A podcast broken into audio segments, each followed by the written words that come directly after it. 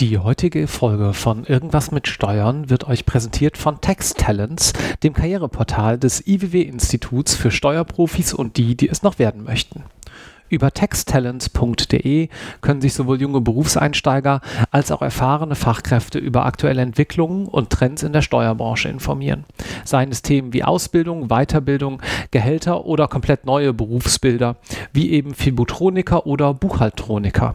Zudem bietet Texttalents die Möglichkeit, potenzielle Arbeitgeber aus der Steuerbranche ebenso kennenzulernen. Dadurch ist Texttalent sowohl eine hervorragende Möglichkeit, um erste Kontakte in der Branche zu knüpfen und sich auf dem Arbeitsmarkt zu positionieren, als auch sich gezielt über interessante Arbeitgeber und offene Stellen zu informieren und sich über Karrieremöglichkeiten auszutauschen.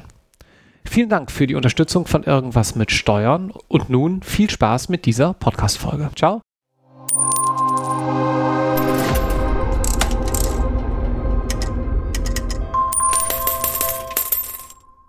Herzlich willkommen zu einer neuen Episode Irgendwas mit Steuern. Heute sitze ich für euch im schönen Frankfurt bei bestem Wetter im irgendwas über 20. Stock eines schönen Hochhauses bei DLA Piper und spreche mit Albina Dacker. Hallo Albina. Hallo Marc. Sag mal, du bist hier zum einen Rechtsanwältin, den Teil, naja, werden wir ein kleines bisschen beleuchten, aber vor allem bist du hier auch Steuerberaterin, stimmt's? Genau, richtig. Und was machst du hier inhaltlich? Ähm, inhaltlich äh, mache ich bei DLA viel mit Investmentfonds, also Beratung institutioneller Investoren, aber auch ähm, Fondsinitiatoren und gleichzeitig aber auch Beratung auf der Asset-Ebene für Immobilientransaktionen, aber Schwerpunkt immer auf ähm, Fondssachverhalte. Dann müssen wir, glaube ich, jetzt mal ein bisschen was dekonstruieren, weil wir hier ja auch sehr viele Zuhörende mit ganz unterschiedlichem Background haben. Bevor wir nochmal so ein bisschen auf deinen Lebenslauf eingehen. Was ist ein Fonds? Ja, äh, ein Fonds ist, ähm, um es grob zu sagen, ein Bündelungsvehikel oder ein, ja, eine Einheit, die Kapital sammelt von einer Vielzahl von Anlegern und es dann im Rahmen einer vorher festgelegten Anlagestrategie zum Nutzen dieser Anleger in ähm, bestimmte Assetklassen, Immobilien, Private Equity ähm, anlegt und dann die Erträge aus diesen ähm, Anlagen dann quasi an die ähm, Investoren weitergibt. Private Equity bedeutet? Private Equity ähm, äh, Private Equity Fonds sind Fonds, die schwerpunktmäßig ihr Geld in Unternehmensbeteiligung anlegen. Das heißt, es sind Fonds, die andere Unternehmen finanzieren ähm, und Eigenkapital in die Unternehmen geben, dafür dann aber auch ähm, beteiligt sind. Manche Fonds sind, ähm, haben Mehrheitsbeteiligung, die können dann auch bei der, bei der Unternehmensstrategie selbst ähm, mitwirken. Andere Fonds haben Minderheitsbeteiligung, die geben dann Geld in das äh, Unternehmen und kriegen dann auch entsprechend die Erträge, aber haben dann ähm, keine Mitspracherechte in der, ähm, in der in der Unternehmensführung. Und private ist das, weil anders als zum Beispiel ähm, am, bei einer Aktiengesellschaft, die an der Börse gehandelt wird, ist es halt public. Genau, private ist es vor allem auch deshalb, weil es private Geldgeber sind. Mhm. Äh, ist es nicht äh, gehandelt, ist es äh, keine Bank vor allem, die das Geld ähm, reingibt, sondern es sind private Anleger, die über diesen Fonds ihr Kapital sammeln und dann auch weitergeben in die Unternehmen. Wie groß ist denn so ein PE-Fonds üblicherweise? Was, üblicher, was heißt üblicherweise? Gibt es wahrscheinlich in allen Größen, aber so ungefähr. Wie muss man sich das vorstellen? Ja, es ist unterschiedlich. Also man kann jetzt nicht sagen, ähm, es gibt eine Mindestgröße von. Viele große PE-Fonds, die wir auch kennen, ähm, die, das sind milliardenschwere PE-Fonds, das sind auch diese klassischen Fonds, BlackRock zum Beispiel. Klar. Ähm, die sind ja, wenn man mal schaut, in fast jedem Unternehmen äh, irgendwo mittelbar oder unmittelbar auch beteiligt ähm, über ihre Private Equity Strukturen. Dann gibt es aber auch so kleinere Fonds ähm, mit 100 Millionen, 200 Millionen, 500 Millionen, die, ähm, die auch in kleinere Unternehmen dann investieren, aber die natürlich dann auch, ähm, ich meine, wenn man BlackRock berät, dann kommt einem 100 Millionen klein vor, aber ähm, aus, äh, unserer, aus unserer Sicht sind 100 Millionen auch kein, es, es ist kein kleiner Betrag, aber natürlich bei den Private Equity Fonds insgesamt in der Bandbreite schon, würde das schon zu den kleineren Fonds zählen. Und das ist dann eben, wie man auch schon so ein bisschen hören kann, wahrscheinlich ziemlich international, oder? Das ist sehr international und was es auch international macht für uns als deutsche Berater, ist die Tatsache, dass ähm, deutsche Investoren international sehr beliebt sind. Also die deutschen institutionellen Investoren sind für große Private Equity Fonds ähm, international sehr beliebte ähm, Zielgruppen, also Investorenzielgruppen und viele ähm, internationale Fonds, die werden auch bei der Richtung schon, also bei dem Setup, so strukturiert, dass sie auch erwerbbar sind für viele institutionelle Investoren. Okay, also da geht es jetzt um deutsche Investoren, mhm. die von anderen gekauft werden, also in, rein investiert wird als Zielgesellschaft. Ähm, nee, das geht um deutsche Investoren, die ihr Geld, was sie anlegen müssen, das sind oftmals beispielsweise Versorgungswerke, die sind ja verpflichtet, ihr Geld anzulegen, die ihr Geld dann anlegen ähm, in internationale Fonds. Ah, so rum. Und okay. weil, weil so viel Geld von, äh, von den deutschen Investoren kommt, sind natürlich auch die internationalen Fonds, die großen Private Equity Fonds daran interessiert, dass sie ihre Produkte, also sprich ihre Investmentfonds so gestalten, dass die deutschen institutionellen Investoren, wenn die reguliert sind, dass sie die auch erwerben können. Jetzt verstehe ich. Also Investoren in dem Sinne, äh, dass das sozusagen wiederum auf der Subebene äh, Institutionen sind, wie sagen wir mal Versorgungswerke, die das Geld ihrer Mitglieder investieren müssen. Genau. Und die geben das dann unter anderem vielleicht in ein Produkt eines PE-Fonds. Genau. Ja, okay, dann haben wir das klar. Gut, jetzt haben wir mal einen ganz, ganz groben Abriss für den Beginn dieser Folge. Und wir merken schon, das ist jetzt natürlich von der einfachen Steuerberatung irgendwo äh, für einen Verbraucher extrem weit weg, aber trotzdem ziemlich viele spannende steuerrechtliche Themen, die du, du natürlich jeden Tag auf dem Tisch hast. Und Ziel dieses Podcasts ist es ja auch immer so ein bisschen die ganze Diversität der steuerrechtlichen Themen und Beratung und Berufsbilder darzustellen. Deswegen lass uns aber vielleicht doch trotzdem nochmal vorne anfangen und so ein bisschen deinen Lebenslauf darlegen. Du bist ja wahrscheinlich nicht wach geworden und hast gesagt, ich werde Steuerberaterin und ich möchte unter anderem PE-Fonds beraten, sondern das wird wahrscheinlich anders gewesen sein. Ähm, genau, also ich glaube, äh, hätte man mich vor zehn äh, Jahren gefragt, äh, was ich mal später machen möchte, da wäre mir viel eingefallen im Bereich Jura, ähm, aber nicht Steuerrecht. Ähm, das hat sich eher durch den Zufall ergeben. Ich habe hab Jura studiert an der Universität in Frankfurt und habe dann im Schwerpunktbereich ähm, den sogenannten Bereich Law and Finance gewählt.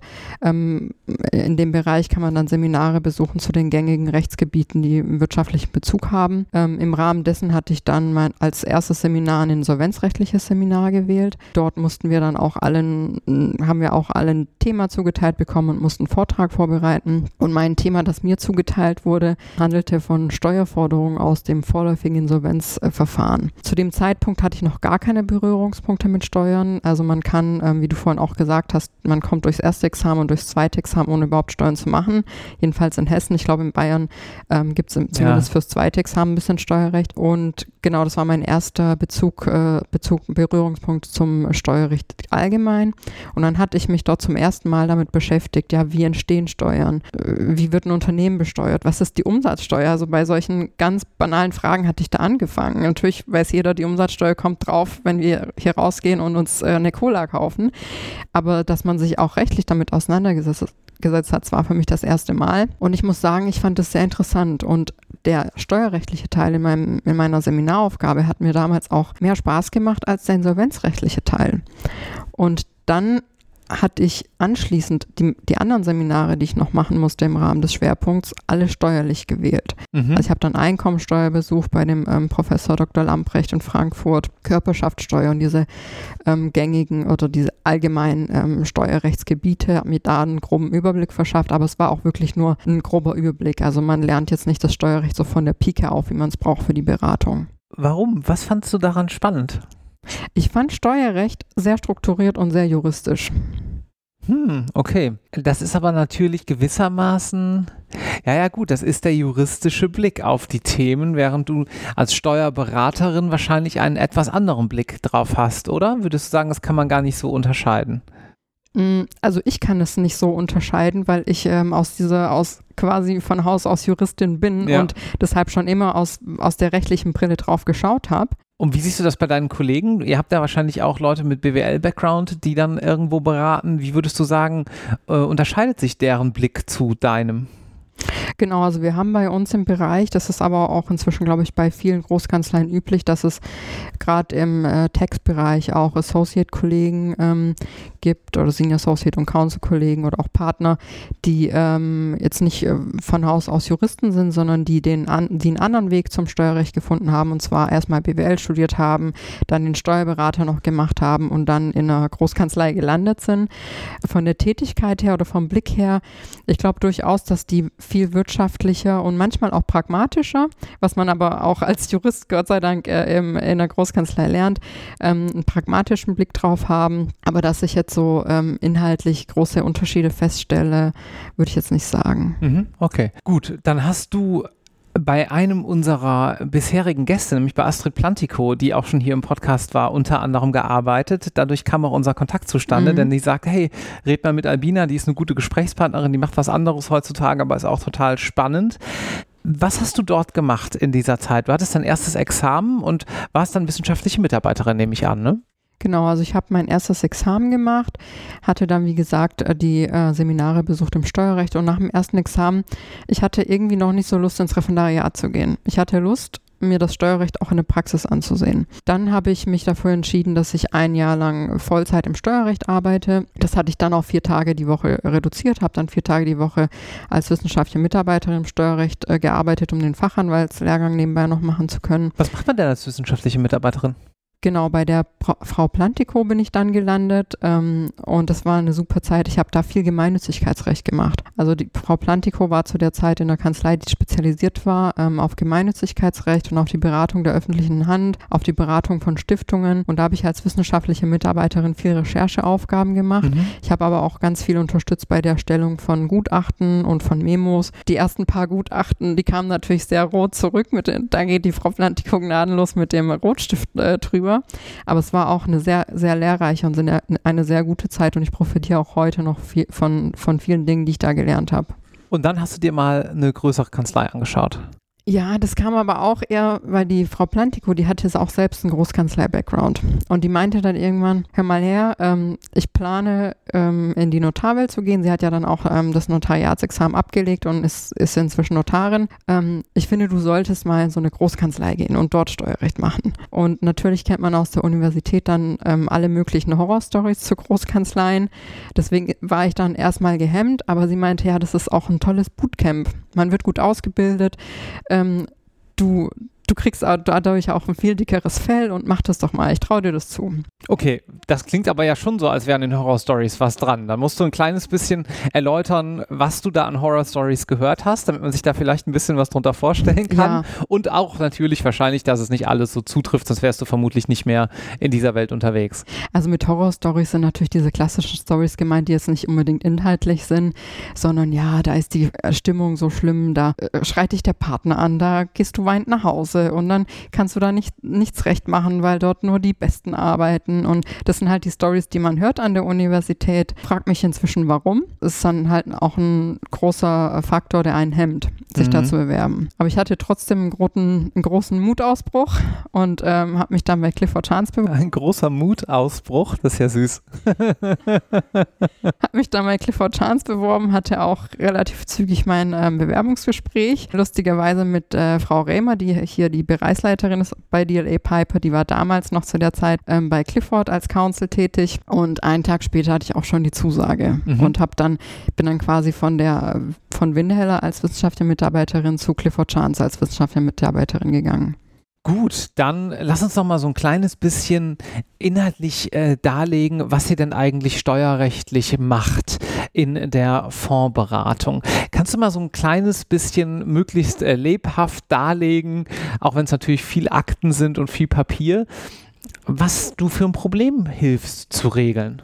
Ja, also Akten und Papier, obwohl wir steuerrechtlich beraten, haben wir kaum. Aber digital. Ja, genau. Also ich, ich druck sehr wenig aus. Ja, ja, gut, klar, das ähm, meinte ich. Genau, also aktuell, was ich auf dem Tisch habe, ähm, ist ein Mandant, ein australischer Investor, den wir beraten und der möchte in einen deutschen Private Equity Fonds investieren. Mhm. Und äh, dieser Private Equity Fonds ist ähm, errichtet in der Rechtsform einer GmbH und Co. KG und nach seiner, nach seinem, nach seinen Vordokumenten auch vermögensverwaltend tätig, ähm, was auch aus, aus steuerlicher Sicht für deutsche Zwecke sehr, sehr wichtig ist, ob der, ob die Personengesellschaft äh, vermögensverwaltend tätig ist oder ähm, schon in in die gewerbliche Tätigkeit rutscht. Was macht das für einen Unterschied dann äh, in der Besteuerung? Gewerbesteuer oder warum? Genau, das macht vor allem auch für ähm, internationale Anleger einen sehr großen Unterschied, vor mhm. allem auch bei den Erklärungspflichten. Der Fonds, den wir aktuell prüfen für unsere Mandanten, ist ähm, laut seiner Anlagestrategie vermögensverwaltend tätig. Das heißt, wir beraten den, wir gucken uns erstmal die Fondsdokumente an, schauen, ob auch sichergestellt ist, nach dem, was der äh, Fondsmanager darf, dass dieser vermögensverwaltende Charakter eingehalten wird. Kurze Frage, woher kommen die Fondsdokumente? Die muss man einmal erstellen, wenn man einen Fonds auflegen möchte? Genau, die erstellst du für jeden Fonds. Mit Fondsdokument ist eigentlich das äh, Gesellschaftsdokument an sich gemeint. Also hier bei uns äh, in der GmbH und Co. KG ganz schlicht der Gesellschaftsvertrag. Mhm. Ähm, hinzu kommt immer noch so ein, immer noch ein, ein Prospekt, also ein PPM beispielsweise, wo nochmal die Anlagestrategie und der, die Auswahl ähm, der jeweiligen Investments dargelegt ist von den ähm, Management-Teams, also von den, den, Initiatoren, die diese Anlagestrategie quasi entwickelt und dann entwickeln und den Anlegern ähm, zur Verfügung stellen. Ähm, das sind so die zwei Dokumente, die man da in der Regel hat, also mhm. sprich Gesellschaftsvertrag und Prospekt. Und dann hat man was wir auch aktuell verhandeln für unseren Investor, hat man noch ein drittes Dokument, den sogenannten Side Letter. Das ist ein Vertragswerk zwischen dem ähm, Fondsmanager, äh, zwischen dem, genau, dem Manager der GmbH und Co. KG quasi und ähm, unserem Mandanten als Investor, in dem nochmal ähm, spezifische äh, Regelungen getroffen werden zwischen dem Investor und dem Fondsmanager. Ähm, sind oftmals steuerliche Regelungen oder aufsichtsrechtliche Regelungen, die aber so speziell auf den Investor zugeschnitten sind, dass man die nicht unbedingt in die Fondsdokumente schreibt, sondern dass man das mit den einzelnen Investoren dann. Was regelt man dann da? Irgendwie, wenn eine Steuerlast anfällt, trägt die der A oder der B oder wie muss man sich das vorstellen? Genau, also die Steuerlasttragung, die regelt man in der Regel nicht. Ähm, ob wir, ob unser ausländischer Mandant in Deutschland steuerpflichtig wird oder nicht, das ist dann eine Strukturfrage. Wenn der Fonds gut strukturiert ist und die vermögensverwaltenden Charakter einhalten kann, ähm, dann regeln wir im, im Regelfall, wie mit, wie mit Erklärungspflichten um, umzugehen ist. Also wer die einheitliche und gesonderte erstellt, wie damit umzugehen ist, wenn ähm, Quellensteuern auf den unteren Ebenen anfallen, inwiefern dann der, der Investor, das ist auch sehr, sehr wichtig, überhaupt Informationen bekommt, um seine eigenen Steuerpflichten zu erfüllen. Denn oftmals ist es so, dass viele Informationen, wenn man die nicht aktiv einfordert, gar nicht beim Investor landen und er mhm. nicht ähm, er die Informationspflicht, die er selbst hat gegenüber den Finanzbehörden, mhm. dann nicht immer einhalten kann, wenn ihm die Informationen fehlen. Und solche Klauseln sind dann Klauseln, die du im Sideletter ähm, regeln kannst, wenn die noch nicht in den Vordokumenten sind, damit du einfach sicherstellst, dass du in die Position gebracht wirst als Investor, deine steuerlichen Verpflichtungen einzuhalten, indem du dir zusichern lässt, hier ähm, sollte, sollte eine Steuererklärungspflicht entstehen, dann kriegst du die und die Informationen von uns. Was macht denn den Fondsbereich eigentlich für eine Steuerberaterin wie dich so besonders interessant? Warum bist du nicht zum Beispiel hergegangen und hast gesagt, weißt was, da vorne auf der Ecke, das Büro ist auch ganz schön, da hänge ich jetzt mein Klingelschild raus. Warum bist du zu einer größeren Kanzlei und dementsprechend auch, das kann man ja nur in größeren Einheiten anbieten, in den Fondsbereich gegangen? Ja, es ist die Perspektive und es ist auch ähm, die Möglichkeit, etwas selbst mitzuentwickeln und zu gestalten. Und der Fondsbereich, gerade für Steuerrechtler, die oftmals in vielen ähm, Transaktionen immer nur Annex sind, bietet der Fondsbereich für Steuerrechtler die Möglichkeit, dass man ein, Produkt anbietet, wenn man sich äh, noch die Schnittstelle zur Aufsichtsrecht und Gesellschaftsrecht aneignet. Da ist Steuerrecht schon sehr, sehr signifikant, weil die Fonds, die müssen auch Steuerrecht nicht gescheit strukturiert werden. Wenn man da sich alles angeeignet hat, ist das die Möglichkeit für Steuerberater, ein Produkt anzubieten und nicht immer nur Annex zu sein. Und das, deswegen hat der Fondsbereich gerade für, für die Steuerberater auch sehr viel Zukunftsperspektive. Dabei geht es dann aber ja jetzt auch nicht, wie vielleicht hier und da ganz früher man mal in der Zeitung gelesen hat, darum einfach Steuern zu vermeiden. Am Ende des Tages ist auch ein Compliance-Thema und wahrscheinlich die Frage, wo man Steuern zahlt, oder? Genau, also die reine Steuervermeidungsstrukturierung, wie man sie vielleicht in den 90er Jahren hatte, was vor meiner Zeit noch war, die gibt es gar nicht mehr. Es gibt international etliche Bestrebungen, gerade hier zuletzt die globale Mindestbesteuerung, die dafür sorgen, dass wir international auf, ein, auf so ein steuerliches Level gehoben werden, dass äh, die, die Steuerlast überall anfallen soll. Die Frage ist nur, wo wir Steuern zahlen. Also die Frage wird in Zukunft sein, wo wir die Steuern zahlen und nicht ob. Was ist dabei dann denn die Folgeüberlegung? Also mag es da dann noch nationale Unterschiede in der Steuerhöhe geben oder genau. ist es dann auch manchmal einfach praktischer, weil man eh schon in der Jurisdiktion was hat? Ja, das ist genau die Sache. Also es gibt äh, große Unterschiede zwischen der Steuerhöhe, was natürlich dazu führt, dass bestimmte ähm, Jurisdiktionen, die auch Steueroasen genannt werden, dass die natürlich interessant werden. Und man möchte natürlich vermeiden, dass äh, solche Steueroasen noch äh, lange leben. Mhm. Und äh, durch die globale Mindestbesteuerung, die dazu führt, dass selbst wenn du in einer Steueroase ähm, ansässig bist und deine Investments darüber strukturierst beispielsweise, dass du dann trotzdem ähm, diese Differenz an der Besteuerung, dass du die dann in Deutschland entrichten musst, die führt ja dazu, dass du dir dann sagst, nee, dann äh, spare ich mir das mit der Steueroase, dann zahle ich direkt meine Steuern in Deutschland und habe da noch viel weniger ähm, administrativen Aufwand. Mhm. Wer sind denn eigentlich so die typischen Behörden, die man im Hintergrund äh, mit bedenken muss? Das ist ja sozusagen alles äh, nur notwendig, weil irgendwo jemand euch, jetzt euch natürlich auch als äh, irgendwie regulierter Beruf, aber vor allem ja dann euren Mandanten auch so ein bisschen auf die Finger schaut, äh, dass da alles entsprechend ordentlich abläuft. Genau, also auf der steuerlichen Seite natürlich die Finanzverwaltung, auf der aufsichtsrechtlichen Seite natürlich die BaFin, mhm. die ähm, als Aufsichtsbehörde für die ähm, institutionellen Anleger natürlich auch sehr wichtig ist. Und eben nicht nur für Banken, wie man das sonst genau, immer hört, sondern genau, auch. nicht nur für Banken, ja, mhm. auch gerade für Versicherungsunternehmen. Mhm. Und ähm, die BaFin hat auch verschiedene Richtlinien dann, ähm, die sie veröffentlicht und an, an denen man sich dann auch orientieren kann, wenn man auch solche Investments prüft. Gut. Äh, und wie lange muss man sich so eine ähm, typische Fallbearbeitung bei dir vorstellen? Bist du dann mit einem Investment irgendwie ein Jahr beschäftigt oder einen Monat? Wie läuft das in etwa ab? Es kommt darauf an, ob wir den Anleger beraten oder den Fondsmanager. Wir beraten ja beides. Und ähm, wenn wir den Fondsmanager beraten, dann beraten wir meistens bei der Strukturierung des Fonds, bei dem Setup. Mhm. Und wenn dann die Investoren reingeholt werden, ist es ein Prozess, der zieht sich schon länger.